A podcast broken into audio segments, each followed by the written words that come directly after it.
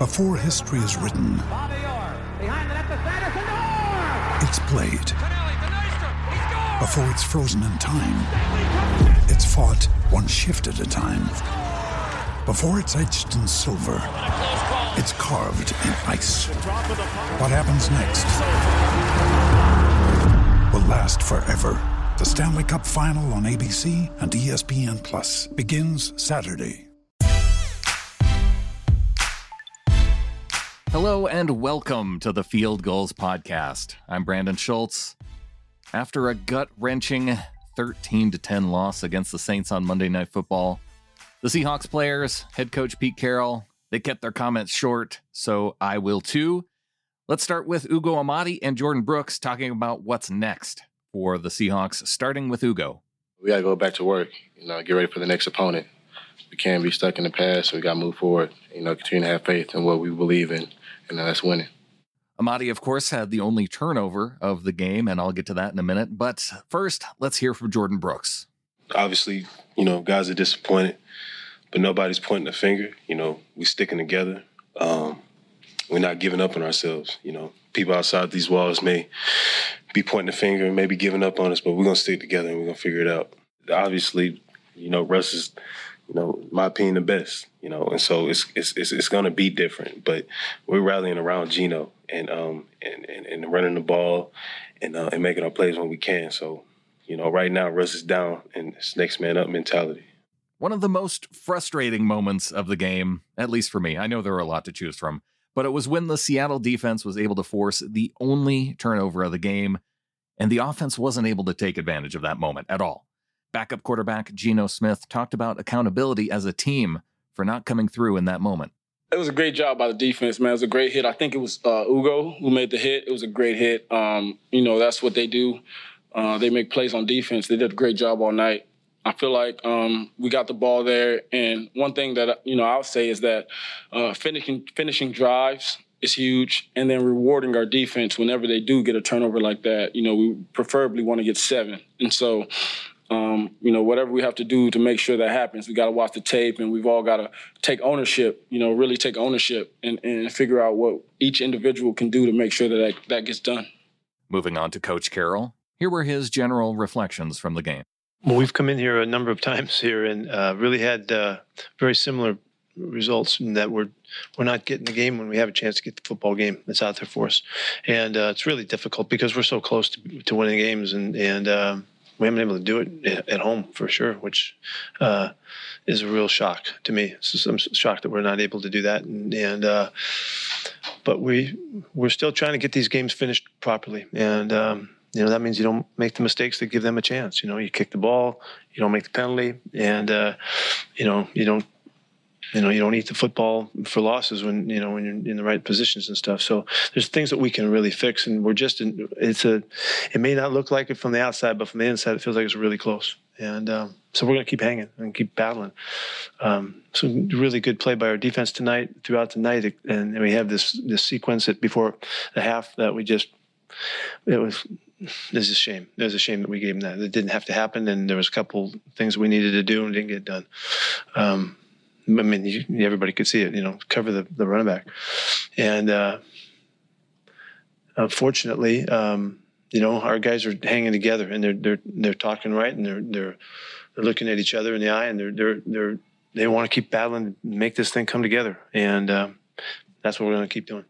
We saw defensive back and former second round pick Marquise Blair go down to an apparent non contact injury, and this was Pete Carroll's update on that injury following the game he got hurt. Um, Keith got hurt. He, uh, he hurt his patellar tendon. I'm not going to be specific about it, but that's check that. He hurt his patellar, uh, and the patella got there's there's something we got to do there, and I'm not sure exactly what it is, but um, it's, a, it's a significant injury. And we found out on Tuesday that it was a fractured kneecap. It's also the same knee he tore his ACL in last season. So unfortunately, we have to expect that he is probably done for the year from one leg to another.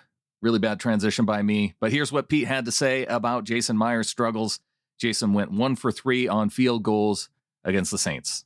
He's a great kicker, you know. We love what he does. He's won games. Look what he did last week, and uh, and he, he's going to win games down the stretch here. And it's just unfortunate. I mean, he took it really hard, and you know, and he, he knows.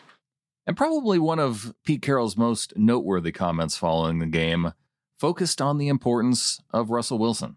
I, have been here a long time, and uh, if we didn't have Russell, I probably wouldn't have been here a long time. because all the think of all the magic that he's created in, in, the years. He's got numbers and stats in fourth quarter, this is and that's and all that stuff. You know, one of the winningest quarterbacks in the history of the NFL, and uh, and it'll be really fun when he comes back and plays football again for us this year. And and uh, you know, we owe a tremendous amount. You can see how hard it is. You know, I mean, all of these games, they all the Rams game, the the what was the next one? The um, Steelers, yeah, Steelers, and this one. I mean, you know, Russell's a factor. He's a fantastic positive factor and always has been. And I mean, those are exactly his time. That, that's his time. That's when he shines. And and um, so, you know, we miss him. And in the meantime, we're going to keep fighting and clawing and doing everything we can. And doing our best to end on a positive note here because you did tune in. And maybe you're not looking for positivity, but we're going to try and end it in a positive way somewhat. Here's what Pete and Bobby Wagner had to say about the defense's progress these past few weeks. Were making plays, we're keeping people, um, you know, stopping guys from some scoring touchdowns. Um, we had some big red zone stops down there um, for a team that, um, you know, knows how to get into the red zone. So I think that's definitely something. I think we improved our our third down numbers. Um, so we've had some improvement. We just gotta, uh, you know, make some plays, make some turnovers, things of that nature. You know, the defense did a really nice job tonight. They did a really good job in so many ways. And then we had one situation that really screwed up. And they had, a, I think they had a 20 play drive. And, you know, they got some fourth, fourth down conversions. I think two out of 15 or something on third down. You know, we have made a big jump and we've turned that, we've turned the corner on, on a lot of areas on our defense. I think the defense is playing, uh, you go back three, four weeks, we have turned it. And so um, we can expect those guys to continue to play really well and be a factor and make, you know, 13 points against this, you know, any NFL team is remarkable. And uh, so I'm, I'm counting on those guys to keep improving. Statistical leaders from this game include DK Metcalf, who had two catches for 96 yards and a touchdown.